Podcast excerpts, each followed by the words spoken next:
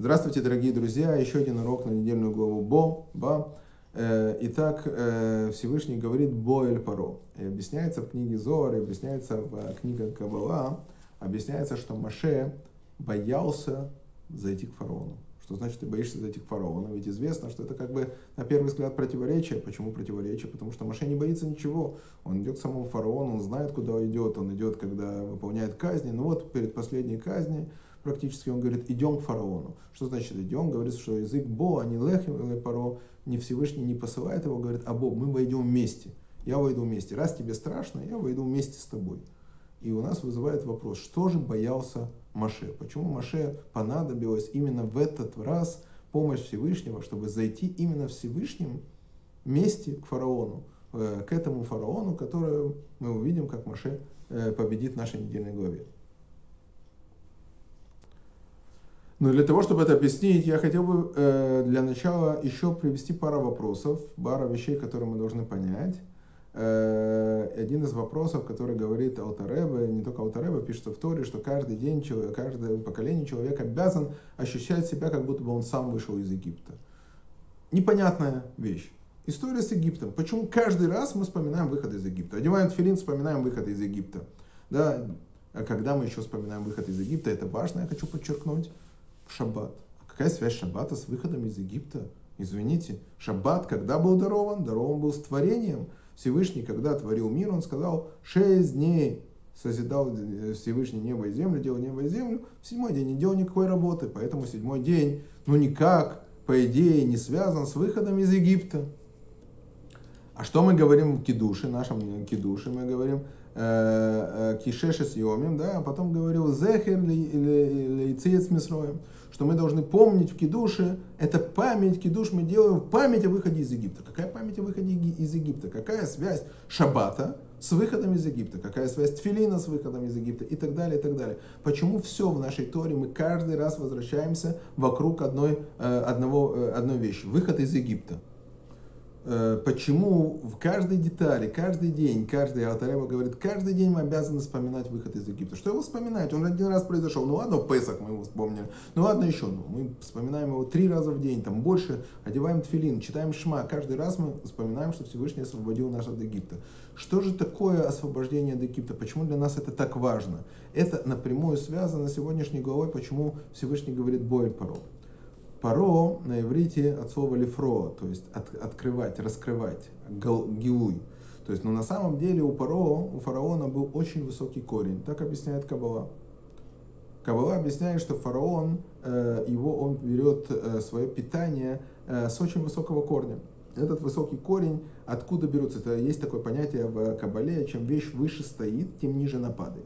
То, что фараон упал э, так низко в нашем мире, что он сделал все ограничения для евреев и все остальное, на самом деле там, в духовном мирах, он воплощает в себя то, что не может сдержать ограничения. Поэтому, когда Маше понимает, что ему сейчас надо идти не просто к фараону, а в его дом, в его квартиру, прямо к нему, таким, как он есть, там, где он раскрывается, он может увидеть и, и, и не сможет устоять. Ему нужно победить ту клипу, которая есть у фараона, чтобы забрать у фараона раскрытие. Что значит лифро? Пишется, э, лифро это чек, там, когда говорят чек, э, женщина растрепывает волосы, раскрывает волосы. Все слово связано с раскрытием.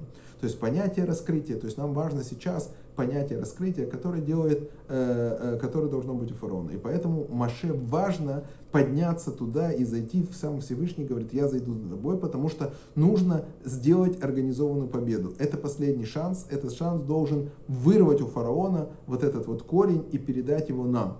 И поэтому Маше нужна помощь Всевышнего, и Маше заходит к фараону именно со Всевышним, и Всевышний помогает вырвать это вещи. Что мы связываем это с шаббатом? Мы возвращаемся к шаббату и возвращаемся к любому вещи, что на самом деле любое э, движение, которое ставит тебя на более высокую ступень, это называется выход из Египта.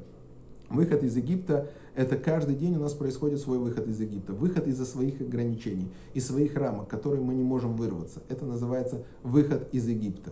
И э, почему? Потому что есть понимание сокрытия. И тут мы понимаем, насколько это связано с шаббатом. Что такое шаббат? Пишется, что Всевышний сотворил небо и землю. Что такое небо и землю? Когда он творил мир, это сокрытие его света, называется цимцум. Цимцум – это сокрытие. То есть он сократил свой свет, Он э, воплотил мир, в котором есть сокрытие. И шесть дней, которые мы работаем, мы работаем в этом мире, и практически мы не видим Всевышнего. Но наступает шаббат. И что такое шаббат? Шаббат – это подъем над материей. Это день, который он воплощает в себя принадлежность Всевышнему. То есть мы сначала э, есть темнота, и в этой темноте мы раскрываем свет при помощи шаббата. То есть шаббат дан нам для того, чтобы раскрыть свет и подняться над миром, подняться на более высокую ступень. Шаббат раскрывает первозданный свет, который дает Всевышний. Всевышний дает нам свет, Всевышний дает нам этот мир, да, то есть, но он сокрытый. Когда еврей поднимается над материей, говорит, что материя для меня ничего не значит, он раскрывает в этом мире Всевышнего тем, что еврей соблюдает шаббат, он раскрывает в этом мире Всевышнего, говоря, что Всевышний хозяин этого мира, не работа, которая мне дана, не то, сколько я буду работать, не то, какое здоровье я получу, а только Всевышний дает это здоровье, дает это все. Этот день мы всецело посвящаем Богу, и мы как бы раскрываем свет, который закрыт. То есть поэтому шаббат это своеобразный выход из Египта. Вот те вещи, которые заложены в шаббате, это есть выход из Египта. И каждый день, каждый еврей выходит из своего личного Египта. Мы двигаемся, мы выходим со своего личного Египта. Скажем на примере человека, который зарабатывал сегодня 100 тысяч да, тенге, завтра зарабатывает 100 тысяч долларов – то есть уже тот период, который он зарабатывал 100 тысяч долларов, для него это ограничение. Он выходит на более высокий этап, все больше, больше, больше. Он начинает двигаться выше и дальше. И это движение называется тоже как своеобразный выход из Египта. То же самое наша молитва, она построена как выход из Египта. Сначала утреннее благословение, потом выше, выше, выше, выше, до того, как мы стоим перед самим Всевышним и э, говорим ему свои просьбы и просим у него благословения. Да? То есть это уже э, самая высокая часть молитвы, шманайсер и так далее, как мы говорим, это тоже выход из Египта. То есть мы понимаем, что каждый день мы начинаем выходить из Египта. У нас есть свои страхи, которые нас постоянно окружают. Паро – это страхи, которые нас окружают. Фараон – это страхи, которые нас окружают. Есть страхи, которые нас окружают. И когда мы идем к фараону, когда Маше идет к фараону, ему нужно встретиться и раскрыть Оранцо, свет бесконечный Всевышнего. И поэтому, приходя к фараону, ему нужно вырвать у него вот это вот ограничение. Мы должны выйти из границ этого материального мира, подняться на более высокую ступень, вырвать это. И поэтому Маше нуждается в помощи Всевышнего, чтобы это забрать. И когда мы побеждаем свои страхи, мы тоже выходим из Египта. Я приводил на прошлом уроке, не только на прошлом уроке, эту историю, которая известная история, которая приводит э, хаббатский э, машпиим, то есть, э, который влияет на людей. Э, история такая про слона. Помните, я сказал про, в прошлой группе, что слон очень сильное животное, в цирке он делает большие чудеса, а потом после этого увидели, что слон привязан небольшой веревкой к какому-то столбу, деревянному небольшому столбу. И спросили, как слон не вырывается, как слон ничего не делает. Ответили, что слон с детства был привязан этой веревкой, и он не мог ее э, порвать, когда он был маленький. Сейчас он вырос, он может ее запросто порвать. Но память, генетическая память, которая у него была, то есть вот это, то, что он привык к тому, что эта веревка сильная, и он не может от нее вырваться, загоняет его в рамки. Эти страхи, которые есть у многих из людей, они загоняют нас в страхи. Как мы знаем, кто что сказал, помните, когда говорит, что когда Маше убил египтянина, он испугался. Почему испугался? Он подумал, что фараон услышит. И фараон действительно услышал. Если Маше не подумал, что фараон услышал, фараон бы не услышал, так объясняет наша Святая Тора. И поэтому наши страхи загоняют нас в какой-то уровень. Нам кажется, что мы строим себе ограничения, из которых не можем выйти сами. То есть мы говорим, что, допустим, э, я должен выйти на, шуб, э, на шаббат на работу, потому что я потеряю деньги. Это наш внутренний страх. На самом деле, если мы не выйдем, мы увидим, что мы не потеряем, а приобретем. Да, только этот страх рассеивается. Когда этот страх рассеивается, когда мы приходим и видим корень всего, что нас окружает, Эйнсов, когда мы приходим к тому, что должен быть скрывает в нашем мире, мы приходим к его источнику и с его источника раскрываем, когда мы забираем у фараона, то у нас остается фараон, который был по Мидрашу карликом, да, это карлик, как говорят, метр с кепкой, да, даже меньше метра с кепкой, да, который наводит на нас на страх. И мы видим, что это ничего не представляет. Мы видим на этом примере очень древняя история, которую Мидраш рассказывает, что фараон говорит Маше, что он э, иди отсюда, чтобы я тебя не видел, потому что в день, когда я тебя увижу, ты умрешь. И Маше говорит правильно. И ночью, когда начинают гибнуть первенцы, ведь фараон сам первенец, да, то есть есть еще одна история который я не рассказал подробно, но я вкратце ее сейчас коснусь, потому что все-таки неделя заканчивается. Это собаки. Пишется, ни одна собака не залает на еврея. Да, то есть не, не, не, не, не, не заскулит даже. Известно, Мидрш рассказывает, что собака чувствует приближение смерти. Если в доме покойник или рядом покойник, собака воет всю ночь, так говорят, собака видит ангела смерти, я не знаю, как это объяснить, но так пишет Талмуд. Так вот, Талмуд рассказывает, что благодаря тому, что собаки не выли в эту ночь, да, то есть они э, получили союз с человеком.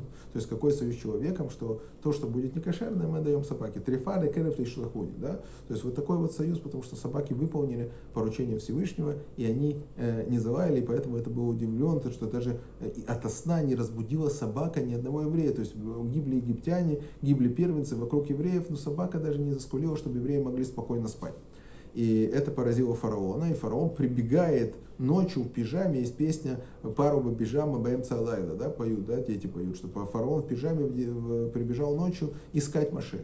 И тут дети начинают с него делать клоун, они с него э, смеются. То есть, извините, вчерашний фараон, которого боялись, на которого был страх, сегодня не представляет никакой опасности, потому что мы победили этот страх. Мы вырвались со своего Египта. Это уже окончательная победа, когда мы смеемся и видим, что это дети наши смеются и не боятся этого. Это победа, когда дети не боятся, что они евреи, когда они двигаются, как сейчас, с гордостью и гордятся тем, что они евреи. И вот эта вот победа, которая над этим страхом, который внушает вот эти вот вещи, да, то есть мы понимаем, что на самом деле фараона нечего бояться, он никто, ничто, он маленький э, карлик, который пытается командовать, одел на себя корону и пытается командовать нами, которые являются первенцами Всевышнего. И потому что мы первенцы Всевышнего, Всевышний покарает, карает их первенцев, потому что он посмел поднять на нашу руку. То есть нам нужно вырваться со своего Египта, и тогда все наши страхи превратятся в ничто. Они просто рассеются, как будто бы не было. Известная вещь, что наши испытания, которые Всевышний нам дает, они до той степени испытания, пока мы не понимаем, что это испытание. В тот момент, когда мы осознаем, что это испытание, испытание уходит, потому что это уже не испытание. То есть, когда Авраам, если бы вел своего сына на Акейду, да, когда он вел его ложить на жертвенник, если бы он, э, если бы Авраам видел да, своими глазами, что э, в дальнейшем его сын не будет принесен в жертву, потому что Всевышний смилуется, это бы перевернуло. Поэтому пишется, что радость переворачивает всю ситуацию. Когда человек заранее радуется, радуется тому, что он со Всевышним, то его страхи исчезают, и Всевышний радуется вместе с ними, выполняет то, что э, он э, как бы задумывает, потому что он приносит радость, приносит много счастья и приносит хороший приговор. Есть еще один комментарий, который говорит, что Маше боялся не столько страха перед фараоном, он боялся, что сейчас он получит такое раскрытие, которое он не сможет выдержать. Если он зайдет самому фараону, в котором э, есть Оренцов, который раскроется сейчас Оренцов, он, не дай бог, не сможет выдержать. Иногда есть такой страх, когда мы боимся не то, что мы боимся, что мы э, как бы будет что-то плохо, а наоборот, что будет чересчур хорошо, и такого богатства я не выдержу.